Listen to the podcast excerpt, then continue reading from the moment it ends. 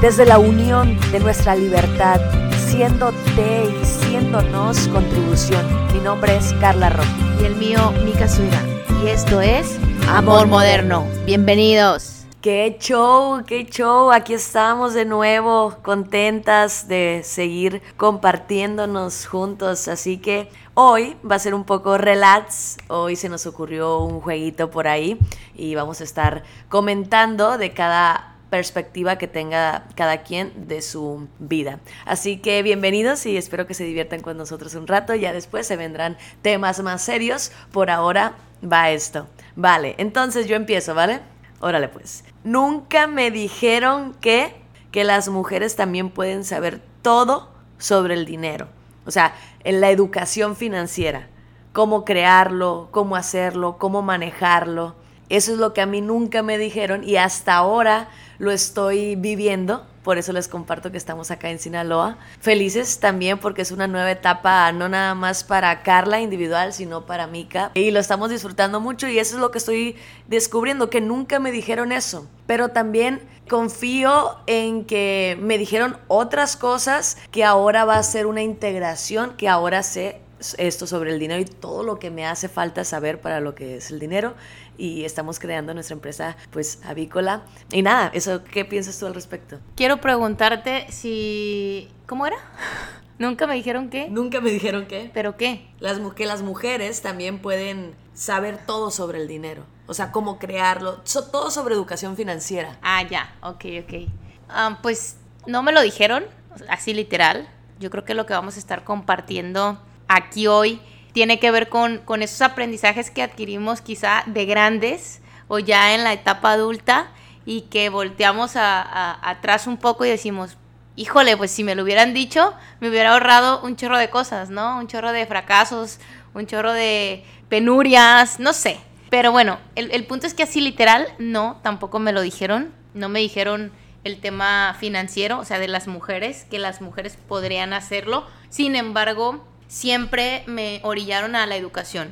Siempre mis padres me orientaron a estudia.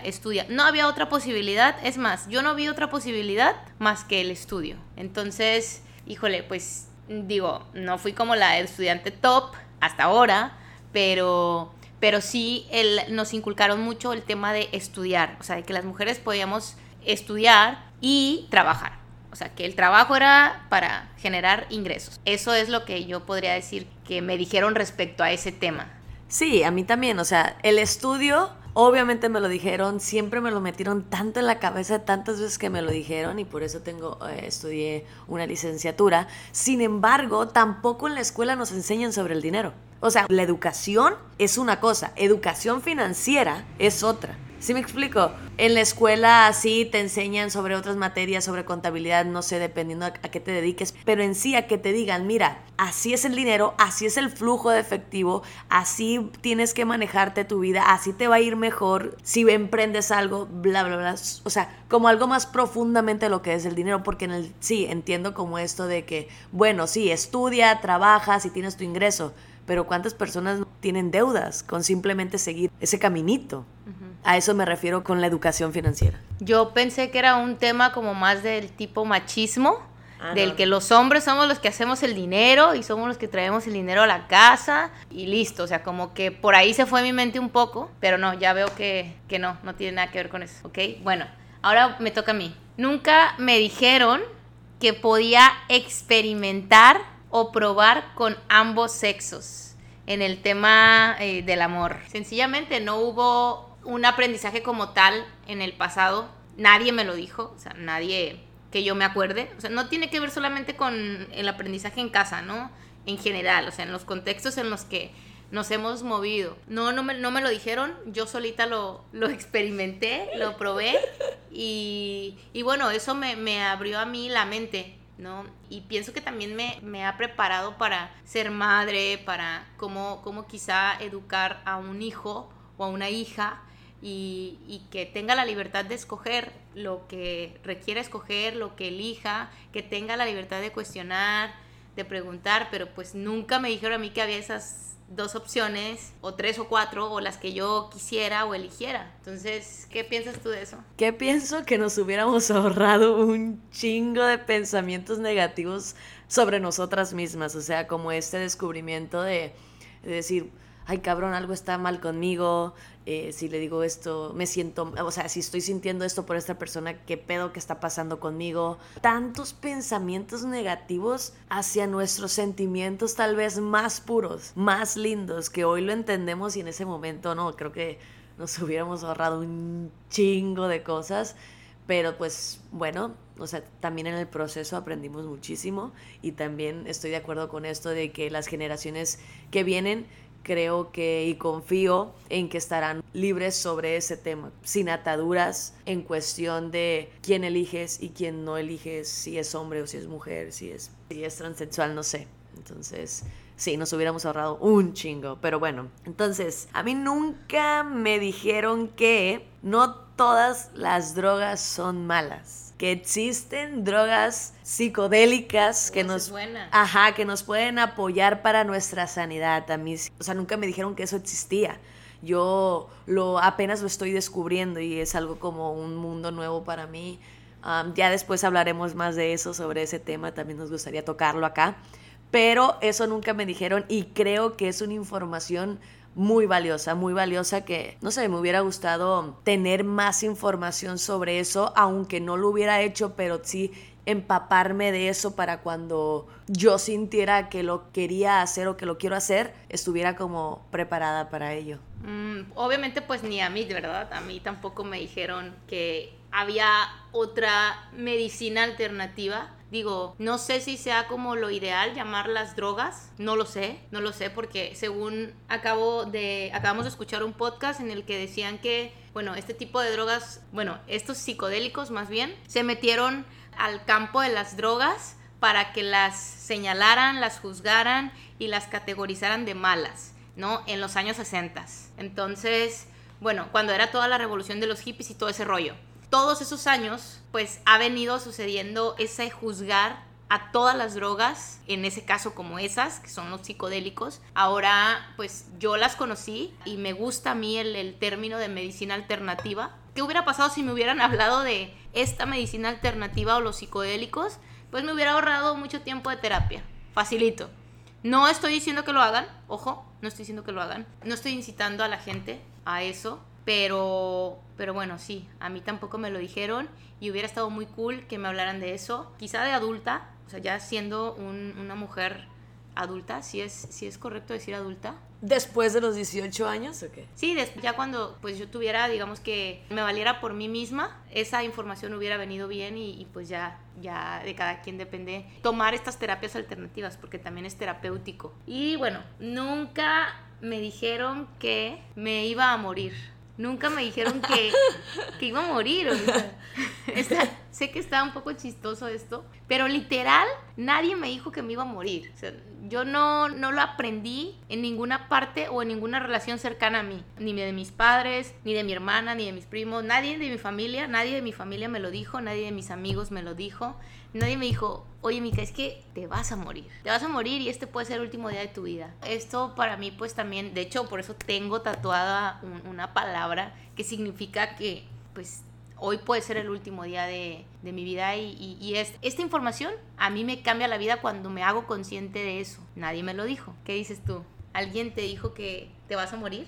No, obviamente no, o sea, era como el tema de la muerte, como, cancelado, no hablas de eso, típico de que te vas al cielo, se van al cielo. Pues será que porque nosotras tampoco, bueno, la única persona que ha sido como muy cercana, que hemos sentido la muerte muy cerca fue de mi abuela, y fue ahí, sí fue como algo muy llegador, y ya, como no hemos experimentado muy cerca la muerte como muchas veces, creo que también es un tema que no está en la mesa del hogar, pero qué bonito recordar que te vas a morir y también el honrar esta vida cuando alguien ya muere, como honrar la vida de ese ser cuando ya muere sin decir como, ay, no manches, se murió, puta madre, no, como, wow, Y estar pensando como, mira todo lo que hizo este humano, mira la historia de este humano, qué chingón lo que logró, lo que sanó, no sé, tomar como un camino distinto a lo que culturalmente es la muerte. Sí está padre hablar de la muerte, aunque casi no se hable. Sí está padre tener cercanía con la muerte, digamos que inducirnos en ciertas actividades que nos conecten al tema de la muerte. Ejemplo, a los niños se les habla bonito, ¿no? Como de románticamente de ese tema, pero es intocable, así literal como tal, decirle a un niño, pues, te vas a morir, ¿no? Pero, digo, no está descabellado como hablar del ciclo de la vida, que es parte del ciclo de la vida terrenal en este plano. Entonces, me parece, incluso podríamos hacer un podcast hablando de la muerte, de que nos vamos a morir y qué sigue o qué está disponible para nosotros. Sí, hagamos mucho podcast. Bueno, ahí va. Nunca me dijeron de la importancia del lenguaje, de salud. Gracias. De toda la importancia que tiene todo lo que digo. O sea, y todo lo poderoso que es todo lo que sale de mi boca. O sea, imagínate si se hubiera inculcado desde niña todo lo que yo hubiera declarado o hubiera como... Ay, ya sé. Sí, tiene sentido total, imagínate, o sea, wow. Que ahorita me hiciste que me transportara a mi infancia. ¿En qué hubiera pasado si nos hubieran entrenado o me hubieran entrenado en crear la vida que yo siempre amé, crear la vida que siempre soñé, crear todo lo que estuviera disponible para mí por medio del lenguaje? El lenguaje creando a través de la realidad. Y es que yo pienso que todo lo que digo tiene eco en el momento, tiene eco en el presente. El lenguaje tiene poder, las palabras tienen poder. Entonces, ¿cuántas veces al día me digo a mí misma lenguaje ganador, lenguaje sumador, palabras que sumen, palabras que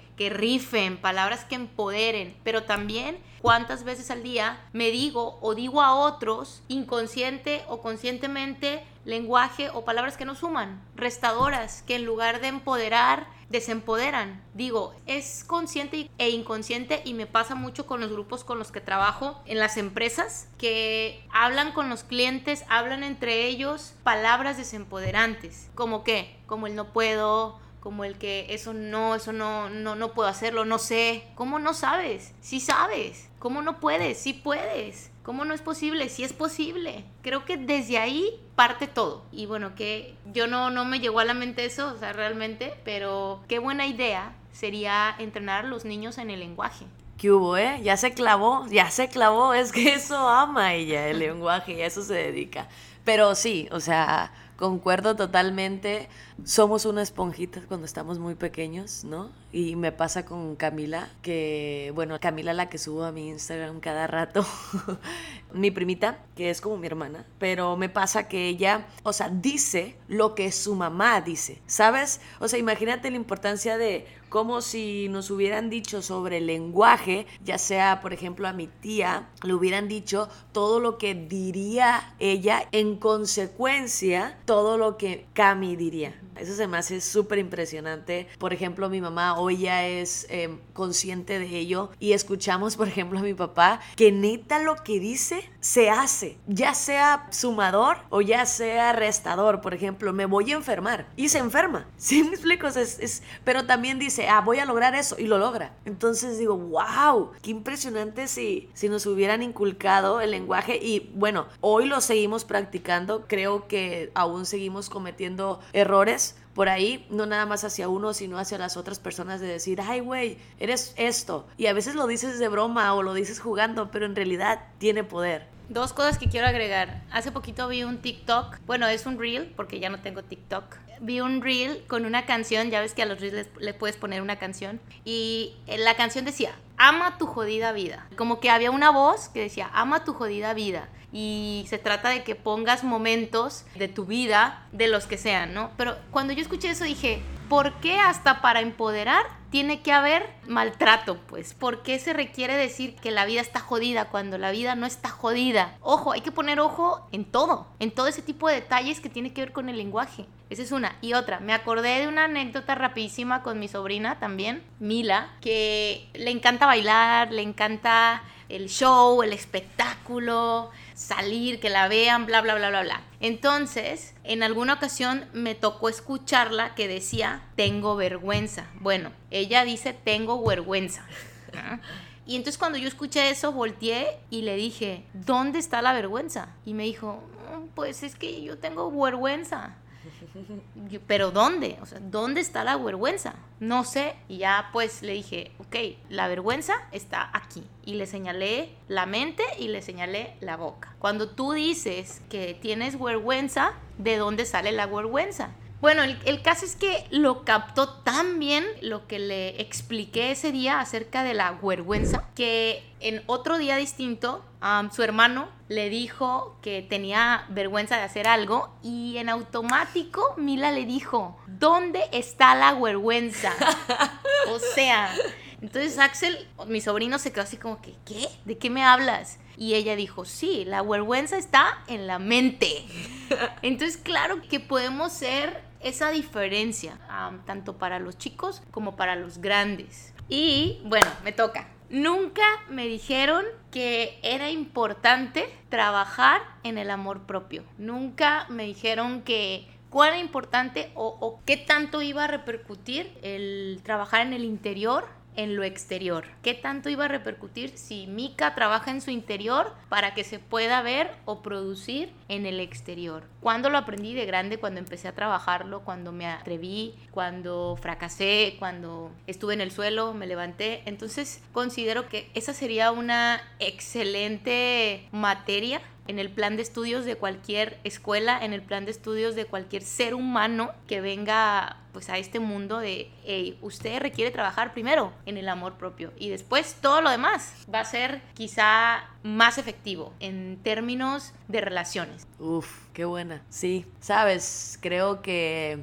la educación emocional es otro tema muy valioso, como la educación financiera, que se requiere de ya meterlo en las clases de la escuela. Qué importante es tener educación emocional. ¿Cuántas veces nos ves a niños ahí, como ahora se les llaman los buleadores? Uh-huh. Que si hubiera una clase en ese mismo momento sobre educación emocional, ahí hubiera hecho un clic, hubiera sido algo distinto, creo yo. Sí, no es un tema fácil como para irte a tu interior desde pequeño, pero sí hubiera sido más fácil de cuando ya estás adulta y agarras el pedo de que aunque tengas dinero, que aunque tengas trabajo, algo no está bien, y es cuando logras ir a tu ser interior y dices, ay cabrón, tengo un chingo que trabajar aquí, ¿por dónde empiezo ahora? Y tal vez también hubiera sido menos penado, ¿sabes? No sé si te ha pasado como esto de que,